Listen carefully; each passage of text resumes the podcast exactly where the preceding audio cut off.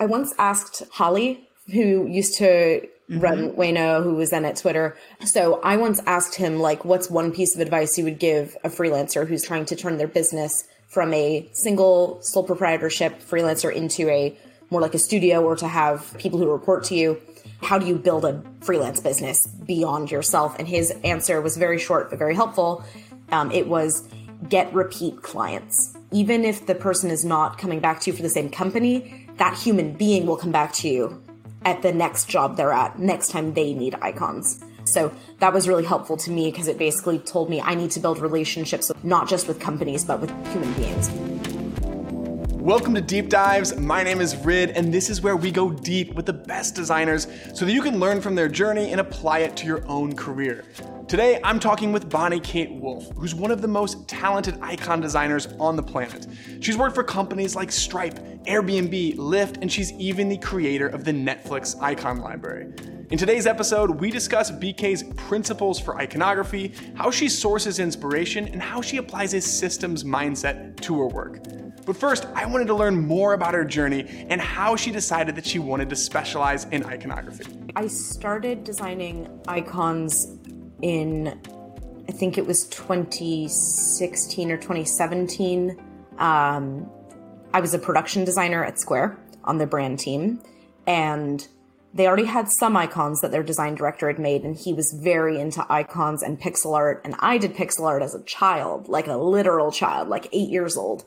And nobody else wanted to make more of these icons. And so my manager said, Hey, you like drawing and you know you're a production designer so you've got a pretty good eye for detail. Would you be interested in drawing some icons? And i was like yes. So i started designing icons for square and the design director at the time basically would review for hours every single icon I made. We would sit at my computer in Illustrator at the time and look at them and fidget with them. And he would be like, no, that's literally one pixel off. And so it was probably like a dozen hours plus of him giving me feedback on this icon set. And then that turned into, oh, well, I could build product icons and product designers would find that useful. And I started doing that. And that kind of continued as a person who's doing one job, but who's also making icons. So at Open Table, I was a brand designer. I also made icons. At Aura, I was a brand designer who also made icons. And then eventually, when I was leaving Open Table, I was supposed to go to Thumbtack March 2020. My offer was rescinded, like many people at the time. And I started freelancing. And it's at that point where I was like, oh, I could be an icon designer. That could be the kind of freelancer I am. And that just kind of snowballed essentially. And that became what I do. It's the thing I liked the best. It's the thing I was the fastest at. And there was demand. How did you get those original freelance contracts in 2020? One of them was me reaching out to Meg at Lyft when she was at Lyft at the time because she said, Hey, if anyone's been impacted by COVID layoffs, let me know. We might be looking for somebody to help. So I reached out to Meg. She also lived in San Francisco and I was like, You're so cool. I like you so much. Can I have coffee with you? And she was very nice. And of course she said yes. And so I met her once and I didn't think that would eventually turn into a job. But then when she posted this, I was like, There you go. There it is. So I responded. Um, and they ended up giving me that contract. So that was the Lyft job for Airbnb. It was like, uh, a friend of mine at Square went to Airbnb. He was an engineer though, and he was working on the experiences team. So when his teammate said, Hey, we need icons, who can we hire? My friend said, Oh, well, I think BK makes icons because he's an engineer. He's, he doesn't know exactly what I do, but he kind of knows. So I was like, yeah, Henry, I think I make icons. And I sent him the article I wrote for designsystems.com. He gave it to um, Matt Farag, who was working there at the time. And that turned into a project. So a lot of it is like a friend who's adjacent in some way or a person I've reached out to. Like I find my way back into their circle because they need my skill set and I'm friendly enough. Yeah, I was about to say that it, it, goes to to show the value of just being a nice person that people want to be around. That yeah. everyone in your path just keeps pulling you back because they want to work with you again. I think that yes. says a lot about you. I once asked Holly, who used to mm-hmm. run Wayno, who was then at Twitter. So I once asked him, like, what's one piece of advice you would give a freelancer who's trying to turn their business from a single sole proprietorship freelancer into a more like a studio or to have people who report to you, how do you build a freelance business beyond yourself? And his answer was very short, but very helpful. Um, it was get repeat clients. Even if the person is not coming back to you for the same company, that human being will come back to you at the next job they're at, next time they need icons. So that was really helpful to me because it basically told me I need to build relationships, not just with companies, but with human beings. It's amazing. I guess I'm curious, have you went back and looked at that original icon set that you designed for Square? Does it hold up? I literally looked at it today for reasons I'm not allowed to discuss. Not related to Square, related to a completely different thing. And as I was looking at it, I was like, dang, this is actually pretty good. And I think a lot of that is because the design director was looking over my shoulder, making sure like I was nailing it. But I have looked at other old work. Like I've looked at my stuff for Open Table and gone, oh, I see all these opportunities to improve, or the stuff I did for Aura, places where I didn't have mentorship or other illustrators is just me. That work tends to be the stuff where I'm like, oh, now I see where I could have done better. Um, whereas the projects where I was working in tandem with others tend to be better because there were more eyes on the project. Were there any like themes or specific tactics or skill sets that you would say you really improved in over the years? consistency is probably the main one. And that really happened once I worked at Lyft because I was working with Marianne Nguyen, Nick Slater, and Meg Robichaux, as well as a couple other folks at Lyft on the product side. And I thought I was good at designing icons when I started. And then I started working with the three of them and I was like, oh, I'm very average. They're so good and so consistent. They see these tiny details that once they tell you what they've seen, you can't unsee it. And so now that's the kind of stuff that I'm looking at. And I, because I have subcontractors as well that work with me, that I'm the person pointing out now. Things like, okay, well, if you're going to have icons at an angle, like a phone or a pen or something like that, they should all be at the same angle, like 45 degrees, and they should all be facing the same way because your slash, you want to be able to all go the same way if you swap back and forth, then all of a sudden it starts to break things in the system farther down the line. So consistency is the thing I think I've improved in the most and where I still have room to grow. Yeah, it makes a lot of sense. I mean, obviously, you have such a robust portfolio. You've worked on a lot of household names and amazing companies. Do you have a set of icons that you're most proud of? Yes. So I'm definitely the most proud of all the work I've done for Netflix, partially because it's good work that I am proud of, partially because I learned so much doing it and it was such a big project that I was entrusted with that I really didn't even know how to do. I think when I started it, we figured it out along the way, but it really pushed me to grow.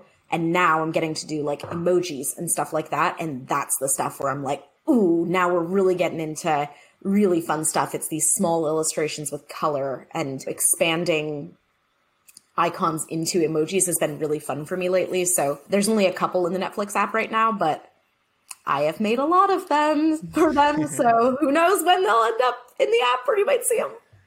I saw those hearts on Twitter and I just kept coming back to the tweet because it looked oh, yeah. so good. So good. So that's what we call the pictogram library. So those are built at uh, 96 by 96 and then put into, I'm sure y'all care about pixel sizes, 96 by 96 into a 144 by 144 container so that I can have like glowy ass things in that uh, white space. I can't share a huge amount of it because I'm not sure what's actually published, but I, I try to share things that will give nothing away, like a heart. I'm like, that's, it's a heart. Uh, it's not going to tell somebody what a new product feature is, but that project took a long time and to get the style to where it was difficult. Um, it started off with an agency doing the work. And when I saw it at the time, the, the agency's original like deliverables, I thought, oh my God, they're so beautiful. This looks like pretty good. I see some places where like I could tweak it and maybe improve them a little bit with my knowledge being in house. But like this agency that worked with them is one of the best agencies working in the States, I would say. And there was some feedback about the work it wasn't perfect. So I took a stab at it and was able to actually solve it. And now we have those hearts and a whole bunch of other drawings that I've made in that style. And that for me was a huge moment where I was able to see that I am as good as the best and sometimes better than the people that I look up to, which is wow. wild because objectively, I was able to solve a problem they couldn't solve. And that is extremely cool to me that I have specialized to the level where if I weren't me, I would see it and go, I wish I made that. Oh, wait, I did make that. I guess for people like myself who are not skilled iconographers, it just don't even understand the amount of thought that goes into it. Can you talk more about the types of problems that you're even encountering and solving and how iconography fits into this larger system? I would say scaling is one of the biggest issues because a lot of the time I'll see a system and people are just using icons of all sorts of different sizes. And so figuring out how are we going to scale these? What is a solution that is going to be practical is a big problem with scaling. So like the Netflix system has 12 sizes. That's too many sizes. Most systems should not have that many. We have that because of TV, having to put things on a television is complicated. So how can you build a system that scales because it's going to look more cohesive throughout? So figuring out the kind of scalability of the system is really important because then it keeps things on pixel and it keeps things looking crisp and it makes things look consistent. Consistency is, is super important with icons. Another maybe more creative problem that I'm solving a lot of the time is what symbol to use. And we have a Discord channel called What Symbol. It's just like a bunch of different icon designers, and we talk about what symbol we should use for a certain thing. Oh, um, cool. It's very cool because you're like, oh, I don't know, for this weird thing like like i had to come up with an icon for netflix for profile transfer. I know i can talk about it because i saw it in my netflix account. It's live. And that's literally taking your profile and moving it to your own account. The idea is maybe you go off for college and now you want your own netflix and you're not going to be on your parents netflix anymore. And so we had to come up with an icon to mean transfer my profile which that doesn't exist. And we had to solve it. And so in the end we did a little like the little smiley face with his offset little smile that is like the classic Netflix profile image that kind of everyone starts with. It's basically that, but where the outline also turns into an arrow. So it literally looks like it's moving out of something. But it took us a while to land on that. So it's problems like that where you can't just solve it overnight. And if you want to use like a font awesome or a phosphor icons or something like that, they won't necessarily have an icon that means profile transfer because no one's ever thought of it before. And maybe they'd have something you could use in place of that, but they also don't have a person like me that you can talk to to solve that problem. Even if they theoretically had something in the library, you want to consult somebody whose expertise is around symbology. It's both solving the problem, but also having a person who's thoughtful and is going to help you solve it to create the asset. I'd like to double click on that because I've faced this issue before. When a symbol doesn't exist, how do you even start? What is your process for arriving at what ultimately became this profile transfer icon? So we started looking at, well, what is associated with profile transfer? What is associated with profiles? What's associated with transfers? I straight up just go on the noun project and start Googling or searching like transfer, profile. I go onto the Netflix experience and I'm like, okay, what is this? Where is this in the UI? What's near it? And then we realized, oh, that little face guy we had put him on the pictogram that we built for this, which is like a little suitcase. And I just put it on as like a little sticker because I thought it was cute. And the suitcase makes sense as a pictogram because it shows like, oh, you're taking something with you. But as an icon, a suitcase symbolizes other things. And for an icon, you need to be more iconic. Whereas with a pictogram, it can be a little bit more illustrative. So we had this pictogram. I'd put this little little smiley face guy on it because uh, for, for, cuteness basically and to like add netflixy flavor. And then we kind of realized wait a minute that tiny detail in that illustration we made that's actually the part that we can take. And then it's like how do we show movement? Arrows are very common and they kind of came about that way i think. It's interesting because your process starts the same as mine. I go to the noun project but where you end up is a lot different than me It's it, easier to scale up too. So like when I'm looking at creating a series of illustrations, like the profile transfer one, we have the pictogram, which is kind of in the middle, essentially, is a little suitcase with a little symbol on it to show like a person going off somewhere. At a smaller size, we take a smaller part of that. So instead of the suitcase, we took the little symbol. And then at a larger size, it's like, well, I can take everything I have in the pictogram. It could be a person holding a suitcase, like going off, or it could be a suitcase up in a cabin or flying through space or whatever. So starting smaller and going bigger is always going to be easier because you can just add detail. It's harder when someone's like, they send you a, a, beautiful picture of a person traveling and are like, could we make an icon that has this vibe? And you're like, well, it's going to be hard because we got this much space. and you have a beautiful drawing that you would like to fit into this much space. Yeah, that, I've been that person, I think.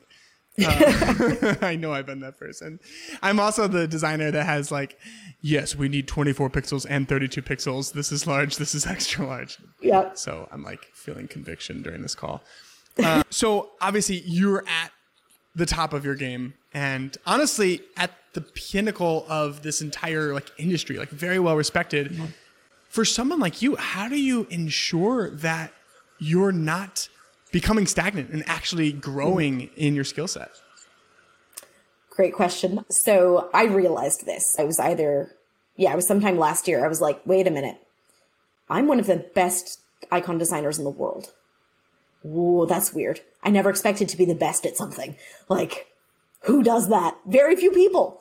Um, so I, and I kind of realized it because I realized I was getting a little bored. I was like, I know how to do this. I know how to build a system. Most systems are not as complicated as the Netflix system. I like developing new styles, but at a certain point, I'm getting a little kind of tired.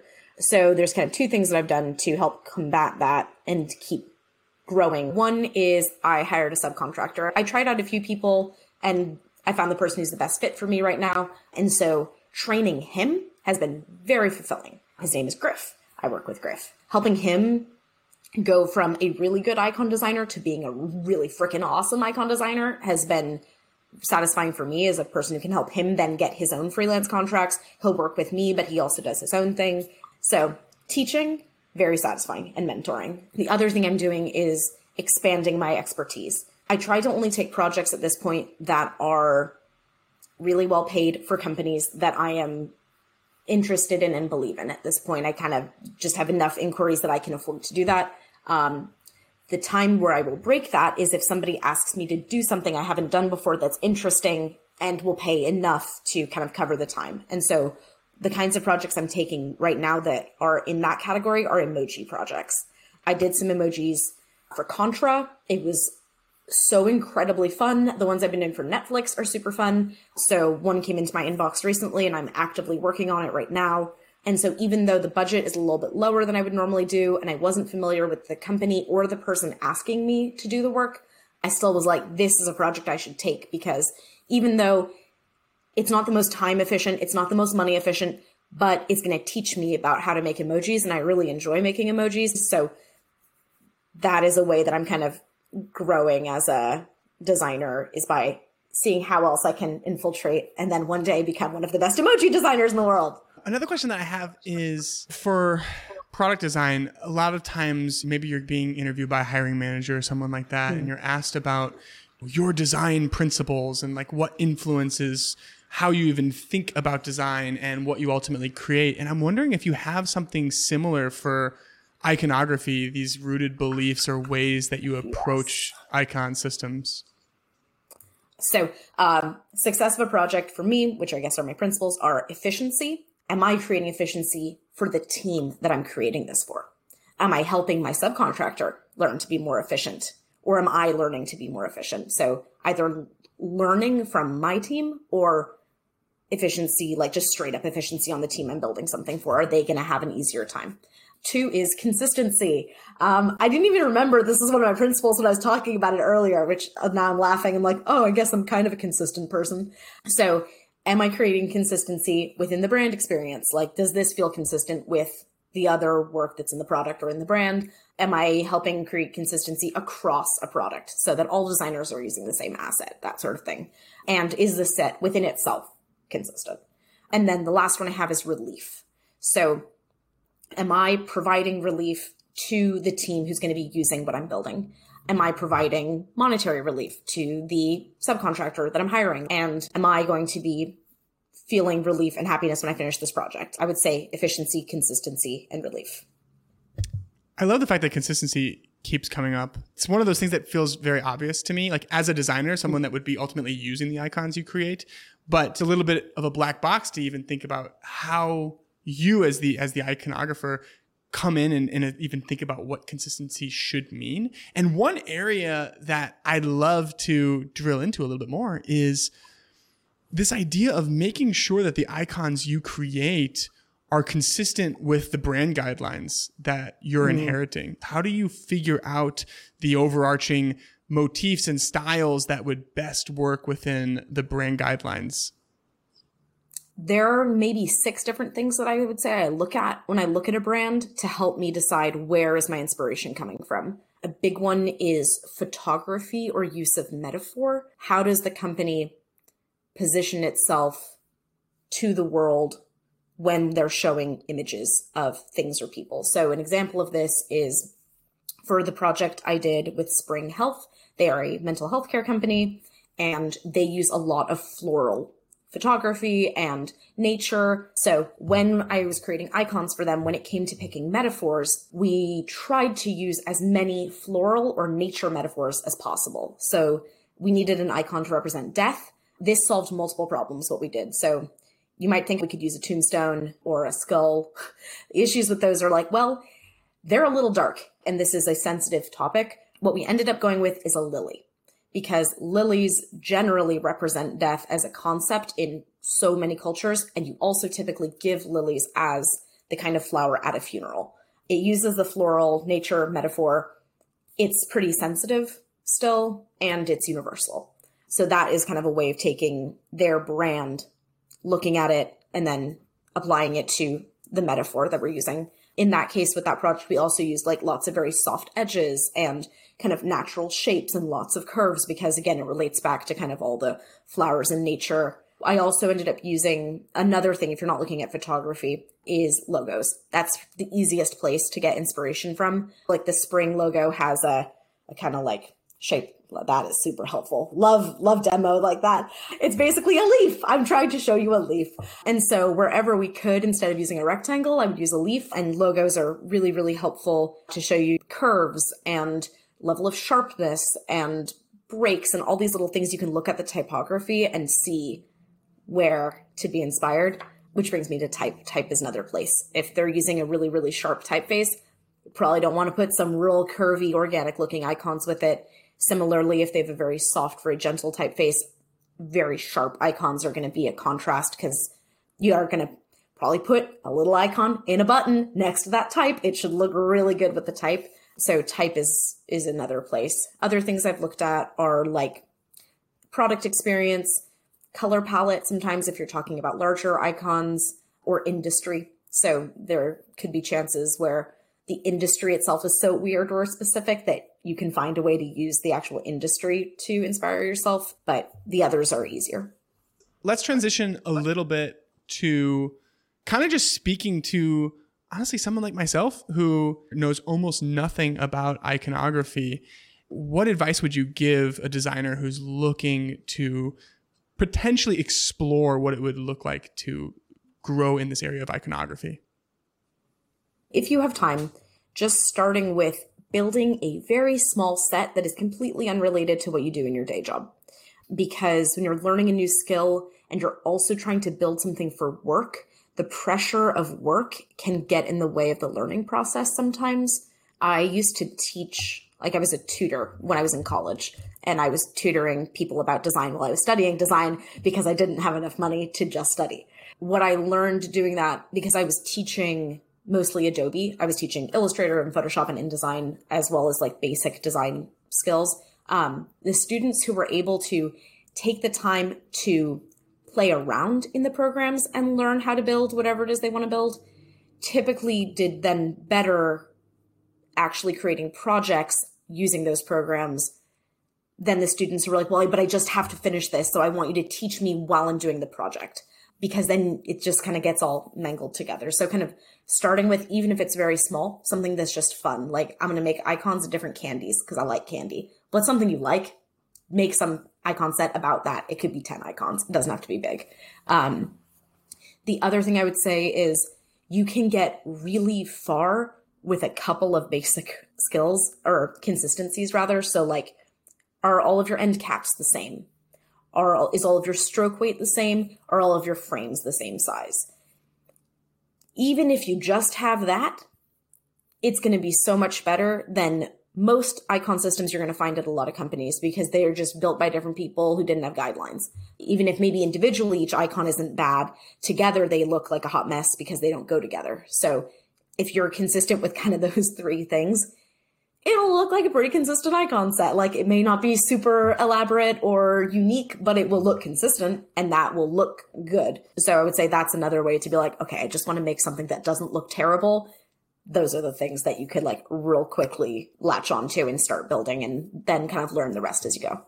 This is a random question, but something that you just made me think of. Out of all of the icon libraries that are out there right now, mm-hmm. probably the free ones, do you ever look at them, spend time like studying them? Do you have any favorites or ones that you would highly recommend? Of course. I literally like every day I'm like, how do I draw a phone again? And I every time go look at the phosphor icon set. I'm like, Helena, how do I draw a phone? I can't draw a telephone. I don't want to. Um, so yeah, every time. Uh, I love phosphor. Helena's system is just, it's so beautiful. It's all free. Um, I really like that one.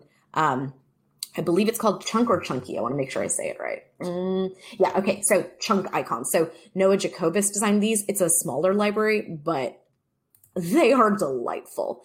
And because they're so chunky, they're really, really simple. So sometimes I will go there just to look at how the heck did he simplify something. They're also filled, which I typically make stroked icon sets because that's what people ask for most of the time. So if I need to look at a filled icon set, that's a fun one to look at and it's super unique.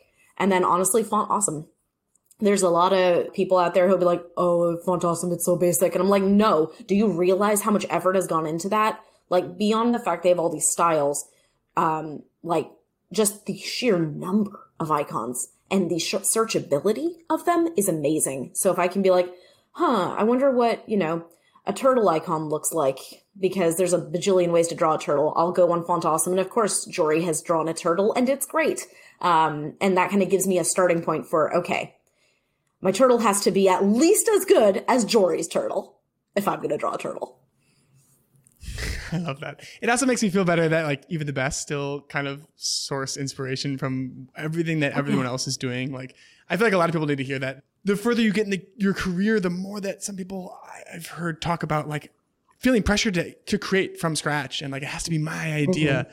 And yeah. yeah, there's a reason that Font Awesome has been around for so long. It's really good. It's really, really, it's really good. good. Phosphor is really good. Like that's what we use at Maven. I love their Figma plugin. Yeah.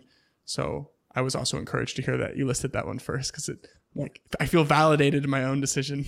One thing I've learned when I started designing thought everything has to be unique. And then especially with icons I've realized no it doesn't. like we want people to recognize these things. The whole point is that you're able to see it and know immediately what it is. So if you're reinventing the wheel over and over for something that you want people to recognize, it's probably not doing its job of being clear and recognizable. And so what I'll often start with is like how I draw a bus.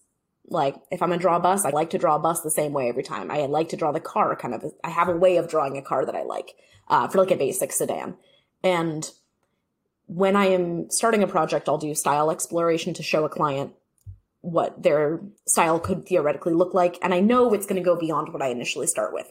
But when I'm starting and I show them like three to five different styles, I'm not going to figure out what the fancy, crazy car thing is going to look like. I start with my basic sedan and apply the principles that I'm adding to the way that I draw a sedan.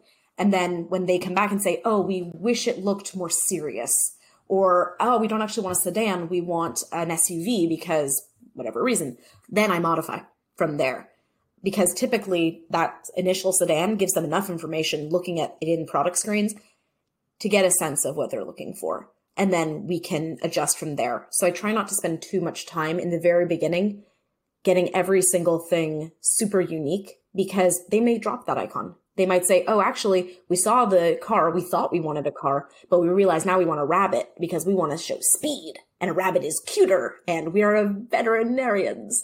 So, you know, whatever it is. Um, it's better to start a little rough and rely on your experience and then specialize and uniqueify things. Uniqueify, that's a word. It is now. As you go. It is now. Uniqueify. Hashtag. Can you shed a little bit of light on what your freelance process looks like and how you interface with clients and kind of how you guide them to the finish line? I have an assistant. Um, she helps with intake. So I have essentially a Google form that, or like a, a just a, a Google Doc that has questions that she can send to any potential inquiries so that we can get information from a client before I have a video call with them because they might say, oh, we need 10 icons and we have $300 and i'm going to be like well that's not the project for me. Here is a list of some people maybe who would take that project. Um, so that is a starting point typically is her reaching out to them. Um, assuming that the project looks good um, i typically will meet with somebody in a video call to honestly like kind of suss them out like what's their vibe they seem like a good vibe because i can be picky at this point. and also even when you're starting out, you do not want a client who has red flags, who's maybe not going to pay you. Basically, you you want to get paid 100% every time. So, if I get into the call and they keep asking for discounts or if they're like, "Oh, can we pay you at the end of the pro?" Mm. I want to make sure that they seem like a person who will pay me and also that they have a good idea of what they want because you can also waste a ton of time iterating and iterating and iterating when they don't know what they wanted in the first place and if you're especially new to freelancing, you probably don't, if they don't know, you probably don't know yet because I've done projects where they didn't know, so I didn't um, when I was starting out. So I want to make sure they kind of know what they want, at least a sliver of, of an idea, and that they're going to pay me because they seem upstanding, especially if I don't know them. From there, my personal process with it could be icons, it could be a brand system as well, or illustrations is to create three options it sounds like way too simple, but that is what so many freelancers do. I usually name them with musicians for some reason. I'll be like, style one, Rihanna. Style two, James Taylor. Style three, Taylor Swift. If it's called Taylor Swift, that's the best one. So I will show them three options. I'll kind of ask them to be like, you sure, sure, like 100%. We don't want to go back later. Um, have them give me any feedback. So that might be like, oh, we wish it was rounder, or we like this style but can you use square end caps instead, or it needs to feel more fun. It could be, you know, it, it, may not be as prescriptive. So then typically I'll take another pass at the style based on the one they like the best, or sometimes combining two things into one, which happens a lot. I basically at that point just start building a library and we then go back and forth on rounds of how does this look? Which ones are approved? And I'll slowly whittle away until they're all approved. At that point, I create a style guide and they put it in their design system. One more broad kind of advicey question. What's something that you know now that you wish you knew when you first started creating icons? I wish that I knew that I do not have to price myself hourly because pricing yourself hourly means you then also have to estimate how many hours it's going to be. And realistically, you can't know for sure sometimes it takes a lot less, sometimes it takes a lot more. And so that can surprise your client or you can surprise yourself and then be like, oh, I'm not making as much money as I thought I was. So hourly, not as great as having either a per unit cost, which for me is easy per unit is per icon, or just a project fee, or you can split it up into like the style guide is this much and my exploration is this much and the email system is this much and the logo is you know you can depending on what kind of project it is you can split it up into deliverables that have costs and that in my experience clients really like because they then know the project costs $30,000 they're going to give you $30,000 and they're going to get what they asked for and you know you get $30,000 so that has worked much better for me also because and you don't realize this until you're really good at your job, you get faster.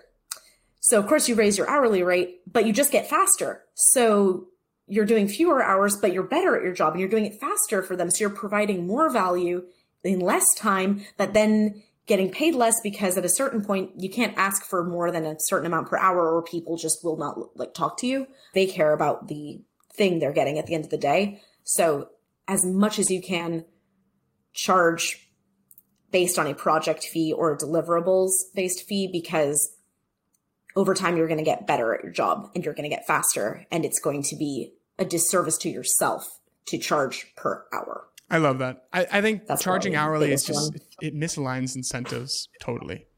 So like something yeah, that I switched to was not doing hourly, but maybe I don't feel confident enough to give like a full project rate, especially for something like designing mm-hmm. a mobile app where that can mm-hmm. scope creep is real. But what yeah. you can do is align on weekly objectives. This is the deliverable for yeah. this week, and I have a fixed rate. And that way they can opt out at any point and they know what they're getting yeah. each week. And then I'm incentivized to work really efficiently because I can, can directly impact my hourly rate. And I think it makes a lot of sense. And too many yeah. people, especially when they're starting off, think that they have to do this hourly rate. Yeah. I've also seen projects this way where I will say, well, you can have me on retainer for a week, a month. I will work as much as you ask of me this month because, again, I know I am very good at my job. It's not going to take me 40 hours a week.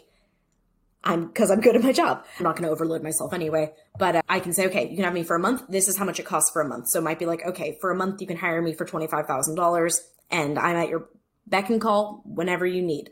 Or here's everything broken down by deliverable and it's going to cost $23,000 and it takes as long as you want, but you and I don't worry about when I'm available. I just do the work for you and get it done. And it might take six weeks. It might take three weeks. And so you can charge a like weekly or monthly fee, which can work. And especially as you're describing with product design, something that could take a really long time. You might also want to do that because if the project is really big, like if it's a hundred thousand dollars, you don't necessarily want to get paid 50% up front and then be waiting on that other 50,000 for like a year. That could be really rough as a like, you know, person who has to eat food and live in a house. Um, so, uh, having milestones is another really good way of setting things up for those really big projects. And a lot of companies are fine with milestone based pricing. Yeah, it makes total sense. So I noticed in the beginning of your journey, you said you were using Adobe, and I know now that you're using Figma for all of your icons. So when did that switch happen, and what makes Figma your preferred tool? I remember it well back in 2017. Um, back in olden times, pre-pandemic, I was working at Square, and Dustin Tanner joined the company. I did not know who this dude was but he ended up in a meeting with me and he was talking about design systems, which I had never heard of. And he was talking about Figma, which I had never heard of. And I was like, this is like year two of my like tech career. So like I'd done other stuff, but this is, I was a baby when it comes to like the tech industry. And he was like, Oh, you're make, the one making all the icons. I know you're making them all in Illustrator. We would like to have them in Figma because we're going to potentially use Figma as our design system. And I was using Sketch for email design. I was putting illustrations into Sketch just to lay out in emails. I wasn't using Sketch for drawing. And I was like, well, Illustrator though, like I've been using Illustrator since I was uh, 16. So uh, quite a while. What are you talking about this Figma stuff? And Figma was not a big deal. It was like 2017. No, nobody really knew what it was. So I agreed, well, I could put the Illustrator drawings into Figma. And then he was like, okay, well, you're making some product icons too. Maybe just try making them in Figma like, oh, okay, I'll try it. Because I was young enough that I was willing to still try new things. And so I started building some product icons in it and went, oh no, why did I just build everything in Illustrator over the past year? This is amazing. This is so much easier. Because at that point, they did have the live Boolean operations. And that for me was like, done. Everything else could be worse and it would be worth it for that because that is, as a production person who's thinking about shipping and thinking about engineers and people like that, having things be live is incredible. And then I kind of got involved with the folks at Figma because Dustin was like, come to the Figma office, it's down the street. And I met some people who work there and realized that they are a company who cares so much about designers and who care about individual people like me, a single human being. Um, and so the tool was great. The people who worked there listened. They actually wanted me to tell them what I thought about the thing they were building. Um, and it just started to make more and more sense because as I got closer to product, I realized one, I can make more money because people in product get paid more than people in brand, which I'm not saying is right. I'm just saying that's how it is. And I want to buy things like food. So you make more money the closer you are to product. If you use the same tools as the people in product, then you're going to be closer to them. And the natural progression is that then you're also closer to engineering because if you're in engineering, you get paid more than if you're in product. Basically, I wish I could be an icon engineer. That is how you would make the most money possible. So I realized, okay, I want to be in cahoots with these product designers because that's how I'm going to get my stuff implemented. Because one of the issues we were having at Square was the brand team made stuff and product isn't doing anything with it. Well, we're not in the same tools. We don't have a connection to them. So everything aligned. And then Figma just was the freaking rocket ship. They just started adding features like being able to put things in a grid and organize it in a grid and plugins and um, selected uh, selection colors and all this stuff where it was like everything I ever could have wanted is there. And it's fast and it doesn't crash and it was essentially free to use. And if you're at a company it's free. And I was like it's everything. It's doing everything I could ever want and hilariously now they are part of Adobe. But I think that that is seriously for everyone's benefit in the end because we also have to be able to work with animators and after effects ain't going anywhere i don't think. So like being able to be part of one ecosystem i think is a benefit. I do think figma being part of adobe it's going to be okay. And i still love them as a company and i know some of the cool stuff they're working on and it's very cool. And i'm just like okay this is it like this is amazing. It's interesting. I mean, I teach a Figma course now, and I wasn't even using Figma in 2017. So you were in very early. Like that's super early.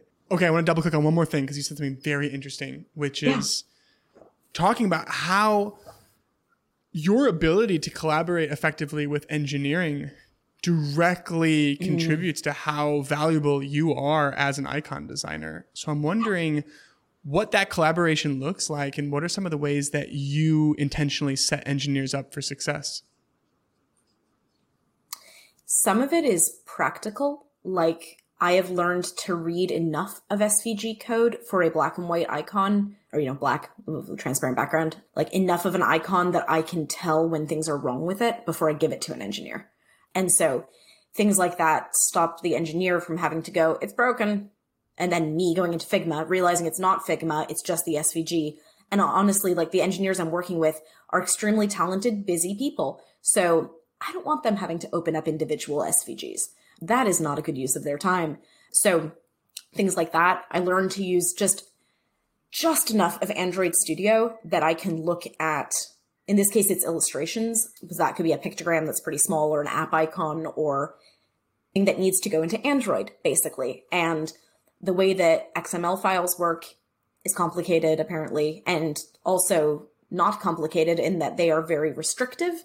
And I have spent time learning what they can and cannot do because an engineer just says it's broken. It's something with the gradients. They don't know enough about different types of gradients because that's not their job. Whereas I can go in and go, that's the gradient that's breaking. Test, test, test, test, test. Okay, what I've established is actually here's the restriction there isn't a great explanation on the internet for why this isn't working because the people using Android Studio are not illustrators and engineers are not illustrators and illustrators don't touch code. So in this case, I've learned enough about it to be able to problem solve before I even give something to an engineer. So the engineer is like, rad, I'll just implement this. So being able to kind of use their tools and live in their world, very, very helpful. And then also it's things like thinking about the system from a perspective of the person who's receiving files. So uh, this is like the production designer mindset. How am I naming things? Because if you name things in a kind of crappy way, yeah, it's going to impact designers because they will have to use your assets, but it's even more annoying for engineers because it goes into their code base. And I assume code base is the right term. This is where my knowledge starts it. to get fuzzy. I'm sure that they would be okay with it. I called something very engineering-y the other day and an engineer laughed. So hopefully it was not in despair.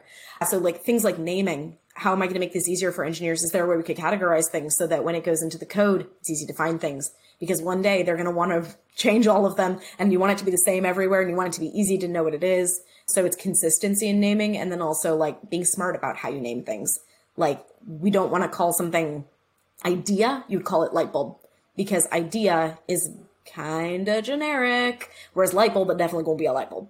And just getting to know them. They are also humans. Realizing that they are people who also like want to have a good time and like chit chat. And so building those relationships is also important because one day you might want to refer them to something or they may refer you to Airbnb, even though they don't really know what you do. They know it's drawing something.